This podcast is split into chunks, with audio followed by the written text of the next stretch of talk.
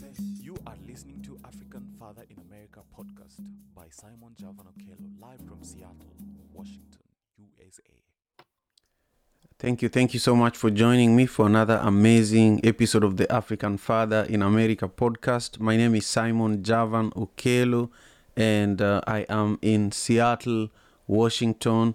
And today I have a really special guest, uh, someone I have a lot of love and respect for, Larry J. Snyder. Larry, go ahead and say hi to everyone who is joining us before we begin the rest of the show. Good morning, everyone. I'm so thankful for this time with you, Simon. We've been trying to do this for quite some time, so I'm glad it finally came about. Me too, me too, me too. I'm so excited, uh, you know, to that, that you took the time to join us today, despite your busy schedule. So before we continue on with the conversation, we're just going to begin exploring today's uh, proverb that um, you know I'll just bring it on the screen here so that everybody who is joining us for the show can see it and begin engaging with it. Uh, this one is from Ethiopia and it says that let rats shoot arrows at each other. And uh, as usual, I have a few nuggets of wisdom related to this proverb. I'm, I'm going to share them just quickly and then we will we will ask Larry to also share his own perspectives on, in, in regards to this proverb. Uh, the first nugget of wisdom uh, says that, uh, and, and, again, this uh, proverb is related to let rats shoot arrows at each other. Uh, this nugget of wisdom says that direct your efforts towards goals that truly matter. You know, uh, be be sure of you know the limited energy that you have where are you putting it towards you know?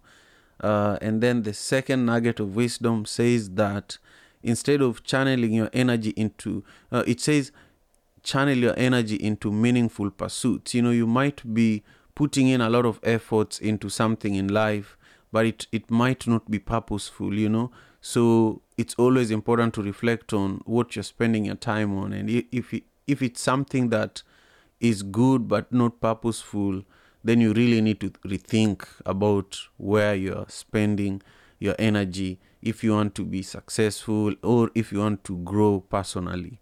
And then the last nugget of wisdom says that reserve your efforts for, for situations where your input is really needed. You know, sometimes you just have a few arrows, you just have a few, um, you know, we all have there's only 24 hours in a day. My wife tells me this all the time you know? And so you know where do you want to take these hours you know? So uh, sometimes it's just better to rest than to waste the hours that we have. So larry uh, i'll introduce you properly but i just want you to take a quick stab at this proverb and share with us what it is that uh, it reminds you of well first of all the you said several things in those nuggets, but the one thing that is um, become very clear to me is about time. And there, like you said, there's only 24 hours in a day, and it is helpful if you sleep a little bit during those 24 hours. Um, but um, for me, what keeps me on track and what allows me to uh, filter my time is um, all the way back in 1988. When when were you born? Uh, Simon? 83, 83. Okay. So when, yeah. when you were five years old, uh, I was just trying to transition into the second part of my professional life. I grew up in the home furnishings business with my family, and I really wanted to um, take on the the goals that I I believed were possible for myself. And so on uh, March 19th, 1988, I went back in the office and um, I put a three by five card, a paper card, in the typewriter, and I typed out 10 objectives that I wanted the rest of my life, or at least my wayfinders for the next several years, to be like. And I'm still on those 10. So whenever I filter a time, when someone says to me or an opportunity comes in front of me, that's really what I call my wayfinders. And those 10 goals um, are still, again, my roadmap for life. And uh, if I can't somehow even tangentially associate whatever this opportunity is in front of me is to one of those goals, I find a way uh, to to pass or to find someone that has the resources greater than myself, especially time. So anyway, that that nugget of of time matters a lot to me. Uh, I'm also um, 60. I'm, I'm 60. It'll be 62 years old coming up, and um, although my life goal is to live till 98 and a half plus one day, I have um, unfortunately uh, been at several funerals in the last several years and uh, seen that uh, people's lives were were shorter than they thought they were going to be. So time is uh, of great value to me. Hundred percent, hundred percent.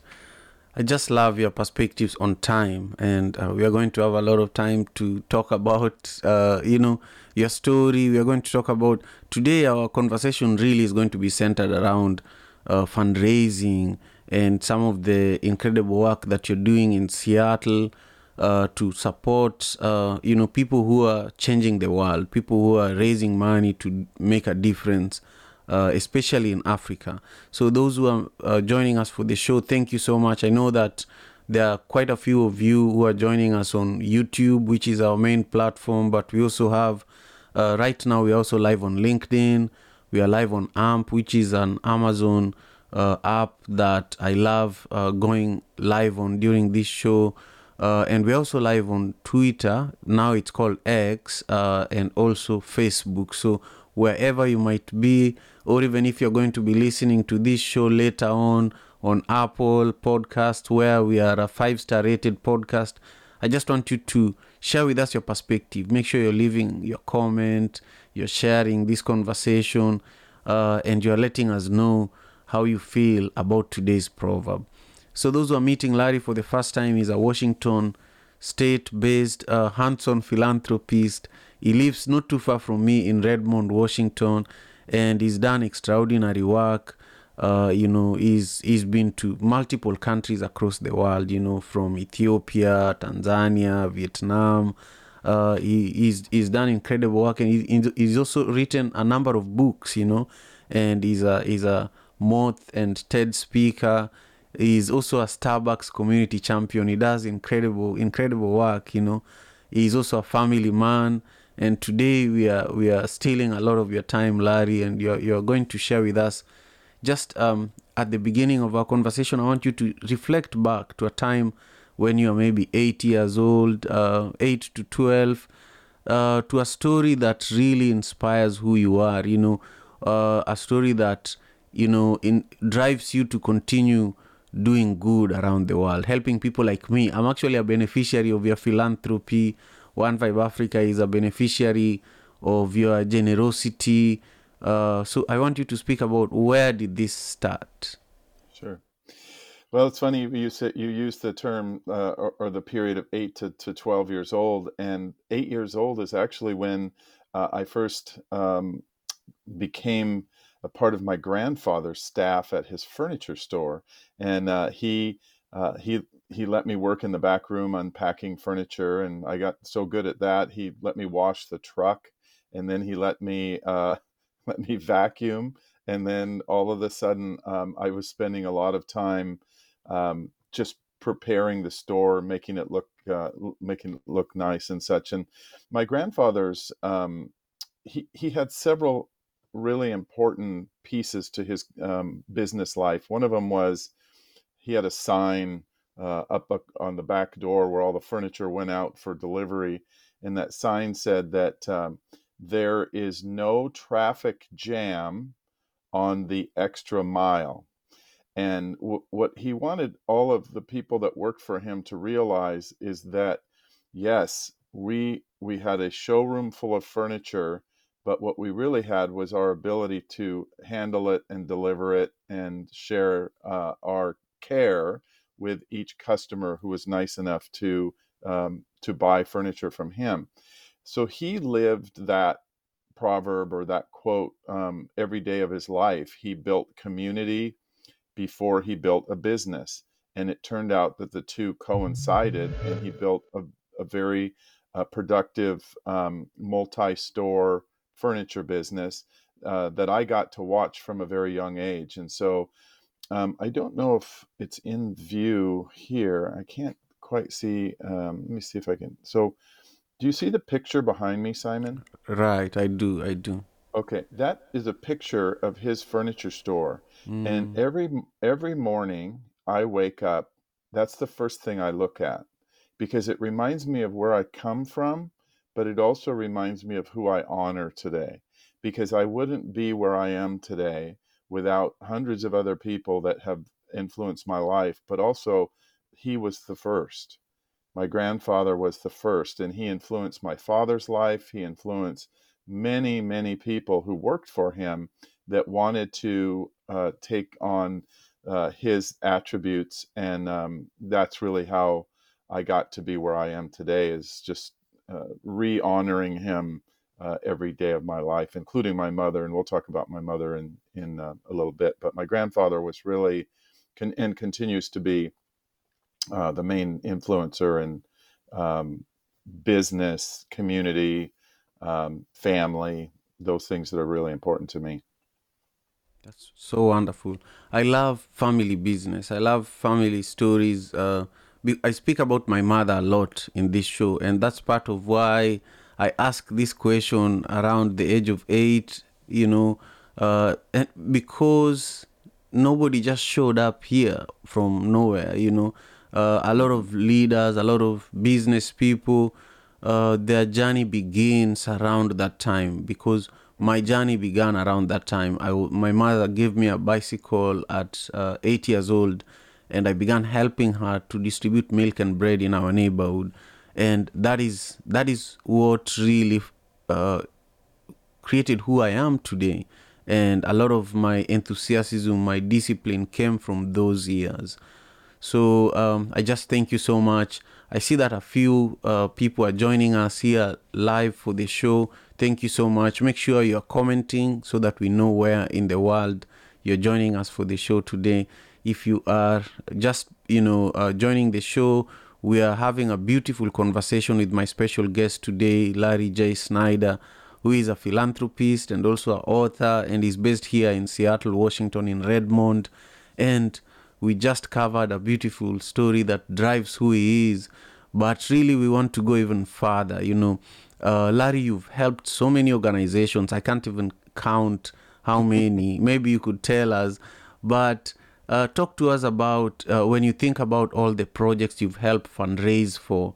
Um, I remember we raised over 30,000 for One Vibe Africa together with you, uh, like two years or three years in a row before the pandemic uh, towards the education, music, and art program in Kenya. But this is just one example. I feel like every week you do something for a different organization. So that's why I wanted to invite you to the show today uh, so that you can, uh, number one, motivate a lot of uh, leaders. You know, there are nonprofits being created every single day and a lot of nonprofits created in the US are meant to benefit Africa, you know. And so uh, I wanted you to, uh, number one, share some of your most exciting projects that you have uh, supported, and then talk about, uh, you know, some of the some of the challenges you've been seeing organizations going through lately, and also maybe a couple of tips. You know, how th- these are some of the ways that you can uh, fundraise, survive, and thrive, especially post the pandemic. Sure.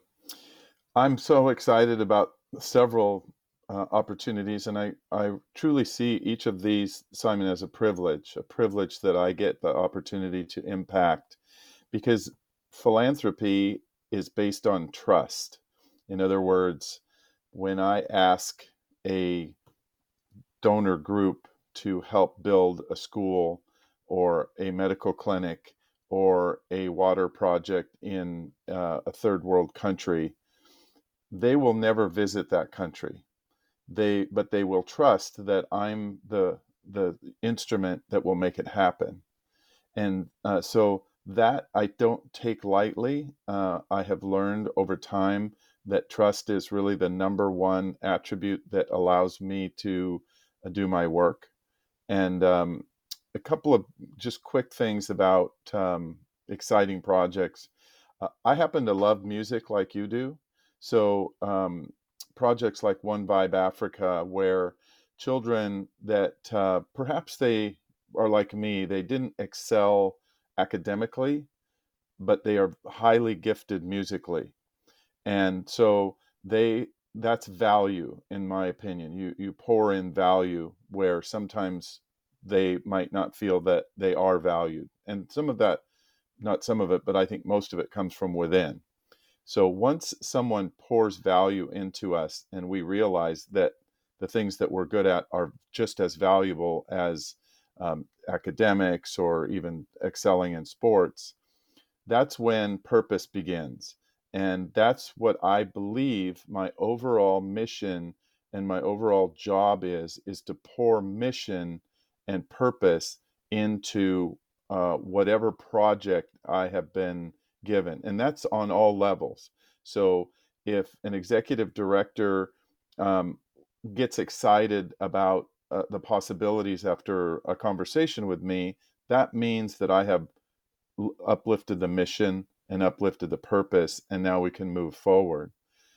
Uh, as I said, uh, music, film, um, the spoken word, the um, I, I, love lyricists, for example. I think that songwriting is um, one of the most beautiful art forms out there, and there's a lot of beautiful art forms. But when you take the melody of music and the beauty of lyrics, and those are fused together, that's storytelling for me. And that's part of why I love the moth. You mentioned early on when you introduced me about moth. And if your audience isn't familiar with the Moth Radio Hour, they should become familiar because it's a national storytelling organization that values the the true art of storytelling. So, uh, and I've had the the privilege of speaking on the Moth stage several times, and I will continue to do it as often as I possibly can because it helps me continue to hone my skills as a storyteller. And that's a crucial part of what I do is help organizations like One Vibe tell their story in front of a donor group so that donor group feels comfortable making those contributions, but also so that they can become part of the story themselves. For example, uh, when you talk about uh, in in one vibe's case that child that um, that first gets their their first set of, of uh, percussion instruments, for example, and starts to to beat on them to some music, and they start to pick up the rhythm, and they start to pick up you know, the music, uh, the time signature.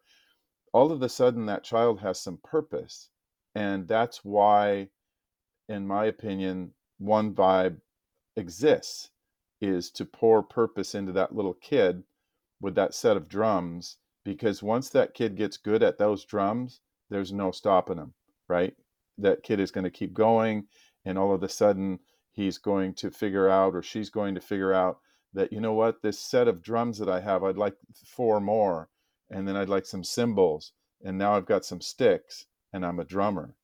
And that I hope is why One Vibe exists because that's my interpretation of um, of my what what I'm helping you to do. One hundred percent, one hundred percent. In fact, last night I was talking to a friend of mine who is an incredible drummer. He's the drummer for One Vibe band here in Seattle, but he's also mentoring, you know, a drummer in Kenya. And uh, just last night we were talking about how we are going to be begin partnering with Remo, which is one of the biggest drum brands, and they are going to have him as one of the ambassadors for Africa for education for bringing Remo drums drum heads to Africa, and so.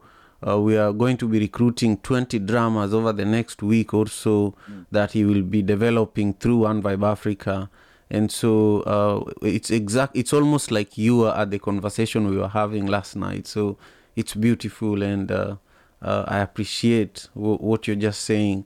So you know um, despite the the good work that a lot of non-profit organizations do a lot of them fail you know because they can't raise the money uh, that they need you know. And i definitely have struggled uh, even though I feel like I'm one of the most resilient people, you know, uh, I, I still struggle with consistently raising the money that I need to run One Vibe Africa. Uh, you know, my non-profit organization, and uh, there are a lot of non-profit organizations that reach out to me, you know, because they go to our website, they see how beautiful it is. The first thing they ask is, can you build us a website like yours? Or can you tell us who built yours? And then we tell them hey we built this on our own. Then they say well can you build it for us? You know? And then you tell them it will cost this much. Then they say oh we don't have that budget you know? So um, you know what are some ideas for those nonprofit leaders who are watching or listening to our conversation? What are some ideas that you could give them? You know just basic ideas of of fundraising because a lot of organizations also can't f- afford to do a formal gala of you know and uh, GoFundMe does not really work anymore because it is uh, it's saturated. Too many things going on there. So um, share a few ideas, and then I want to also share how I began fundraising here in Seattle from the very very first days of my time as a newly immigrated person into the U.S. Sure. The thing that I love about raising money and helping nonprofits um, raise money or develop ideas around raising money in, uh, and I'm just going to use Africa because that's the top of mind, um, is the power of money. And what I mean by that is the power, and this is the story that I believe every African nonprofit can use, and that is the story of the power of money. So, the power of money in the United States and the power of money in Africa are two different things for me. And what I mean by that, and I'm going to use an example of, um, uh, for example, building a school in West Africa, because that's a real example that I can cite. So, I can lead a donor group of a nonprofit organization, and we can build a school for 200 children including trained teachers, uniforms, um, latrines, uh, equipment. So uh, you know, soccer shirts and um, uh, and pants, and uh, everybody has to have a soccer team, in my opinion. Uh, every school. Um, Simon, we can do all of that for seventy-five thousand dollars. Now, if you contrast that with what you can do for $75,000 in the United States, you can buy a Tesla. That's basically the contrast, right? And I know that's a, not a, not a very uh, good contrast, but that's what I'm trying to get a, across here is that the value that we can create for $75,000 in West Africa, uh, and, and it's great. It, it's actually a great question back to you is what can you do with $75,000 at, at uh, in Kenya. That's a beautiful. That's a. If I got seventy five thousand uh, today, I would run One Vibe Africa's education, music, and art program in Kisumu for three years. You know, mm. and that is paying between seven to fifteen people's salaries uh, every month, paying all the bills, improving all the buildings. You know uh, equipping a lot of our spaces that don't have uh, you know the equipments that we need. For three years we will be good you know. Yeah. so that's kind of where i lead with um, with african nonprofits that call me and ask me for ideas is i want to start there.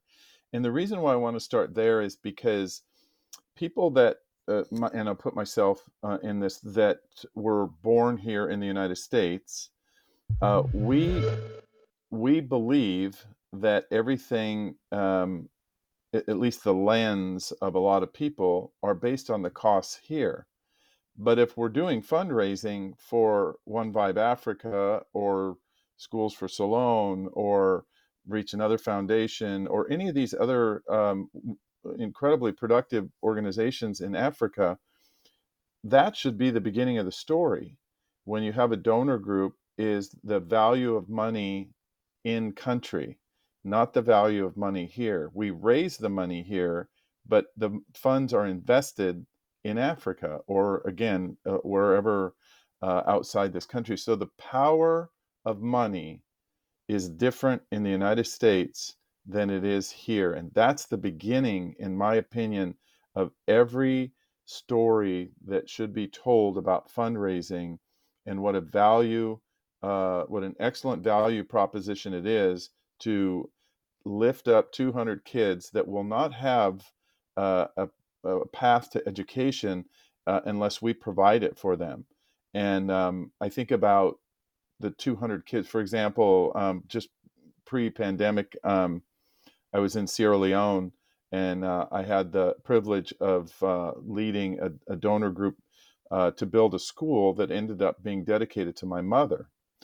And when I think about, and I think about the, these kids every day, um, there are 200 children out in this middle of nowhere in uh, the eastern region of Sierra Leone who now have the potential to be the leaders of their country in the future, not really even in the future, tomorrow, because they can speak English, they can read English, and they can write uh, English.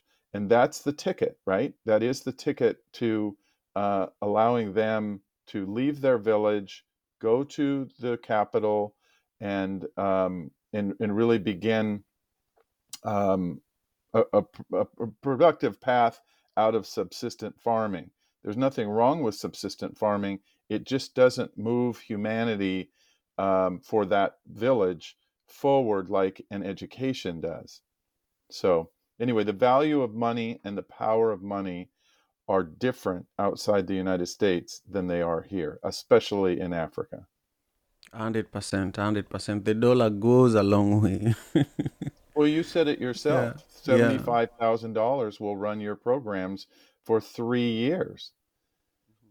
So, yeah, and it's definitely easier, especially in the Seattle area. We have people who can easily write that check, you know.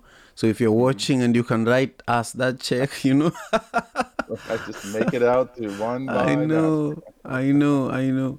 Well, um, one thing that people say about aid and uh, you know fundraising and nonprofit work is that it's not sustainable. Is that uh, it's a cycle? It's a never-ending cycle, you know. Uh, and while I believe in that, uh, that it's it, it, you know that it's true that you know if you if, if you if you depend too much on on aid and you're always asking for help and you're not thinking about uh, creating businesses that surround your your philanthropic efforts, uh, then it's true that you might, if, if you lose your donor base, you might stop running the programs that the community depends on uh, some time to survive. You know, uh, speak to that for a moment uh, as we get towards the end of our conversation. Sure. So my um, my favorite uh, word in another language is davidare, and that's a, a Latin-based word um, in Italiano uh, that means to share. And davidare is the is what most of us want to do with our giving. We want to share it, and um, so I don't think it's a problem that nonprofits have to keep running money, uh, uh, keep keep raising funds, because that's how the that's how the mission gets moved forward. What has to happen though is that the donor needs to know that there's value in that, that that that five hundred dollars that they donate um, is of value. So communication is key. Uh, in other words, those annual reports are not quite enough uh, I believe that you must produce some type of either monthly or quarterly progress report that simply says, I took your $500 and we funded a water project. And so instead of having 100 children that are sick because of waterborne diseases, we only have 40 now. And our goal is to get to zero. And as we raise funds to make sure that everyone in the village has a water filter, that will uh, again that's a very simple example of making sure that we are giving value to the funds and that way i will continue to davidare to um, to to that cause. I love that. I love that. And i definitely uh, i'm i'm seasonal as a as a non-profit leader and that is not good for donors. Donors need you to communicate consistently, but sometimes, especially because of how small we've been, uh, I don't communicate. This is one of the, I think, my weaknesses or the weaknesses of One Vibe Africa is we have uh, you know for for for like the first 5 years of our existence we were very proactive in terms of sharing the impact that we are having then we got to a place where i could not just do it all you know i had three kids and all of that and i think non, a lot of non-profit leaders and organizations go through these phases but i think the key is to build a team so that it doesn't have to be simon doing the reporting and uh, the engagement with the donors. And also, luckily, we now have social media. If you inform your donors that, hey, uh, you, you can learn more through our newsletter, you can learn more through our social media, these are the stories we are sharing daily, weekly, monthly, then at least they are aware. But I definitely. I definitely want non-profit organizations to watch this conversation, to listen to this conversation, because there's so much uh, goodness that we really covered today. Larry, what is it that I didn't ask that uh, you'd like to speak to as we wrap up our conversation today? I think one of the uh, really important parts of this, and you just alluded to it, is who is the face of One Vibe Africa, and it is it is Simon, and you need to uh, continue to accept that as a leader that you are the face, and even if you feel like you need to bring other people in, don't ever uh, don't ever forget where you come from because that's really what um, what people what donors want is they want to be sure that that one face person that they trusted is always going to be uh, in the lead now we could talk about succession planning and all that for another time but the bottom line simon is that when i think of one vibe africa i think of you and so just keep uh, keep being the face of the organization, even if you have lots going on in the background. Just keep accepting that role uh, because that's what we when, that's what we think of when we think of One Vibe Africa. Thank you, thank you so much, Larry.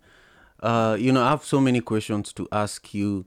Uh, I'll ask just one last question because I know we have to go one of the things I admire about you is uh, at all the events we've we've uh, been to together, you're always probably the most nicely dressed person. And also, I didn't know your age. I didn't know that you are over sixty, and you always look young. When I meet you, you know, you always, you know, your posture is always, you know, upright, and you're always smiling. You're always talking to people. You're always engaging people uh, and making sure everybody is doing well, introducing people to each other.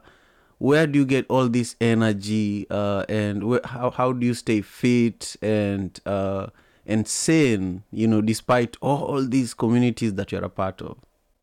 Well, this is the spirit of my mother for sure, living in me. She um, put herself in the middle of a really tough situation when she was young as a director of a preschool daycare center in Holly Park, which is a very tough part of Seattle. And so we were Caucasian family in the middle of uh, African American community, and, and and to survive in that situation, you need to be as welcoming as possible, but you also need people to know each other. And so that's where I learned that if you can, if I if I see Simon and I have another friend over here, I know something common about both of them that I want them to know. So my mother taught her children and her staff that you need to make the world smaller for everyone because if I can again get get Simon to know this person that, that is here, then then my world again just got smaller, not necessarily bigger, and so did yours because I brought somebody towards you that I knew or at least I felt you needed to meet. Now, then I have to get out of the way and let that friendship develop if that's what's meant to be. But at least I planted the seed, and then you are the water that waters it. That's that's a perfect uh, place for us to end our conversation today because it's just getting better. So I thank you, Larry, uh, and I can't wait for us to do this again uh, I just uh, you know hope that you have uh, a nice rest of your summer. I know the summer is coming to an end here, but I just thank you so much. Uh, I'll be in touch. Yes. Okay. Thank you so much, Simon. I hope you have a good day today. Okay. You too. Take care. And thank you to all our viewers and listeners. Uh, this has been a beautiful conversation with Larry J. Snyder, who is a philanthropist and we'll be bringing him back as a guest so that we talk about his books because he's an author too. Uh, the book that we'll be covering when we come back with Larry over the next few weeks is called "Which One Am I?" So we'll we'll we'll see you all very soon. Thanks a lot, Larry. Have a beautiful day. African father in America. Ah, tujikaze, tujikaze, jikaze. Tujikaze, tujikaze, jikaze. Africa, tujikaze, tujikaze, jikaze. America. Tujikaze, tujikaze, jikaze. You are listening to African Father in America podcast by Simon Javan Okello.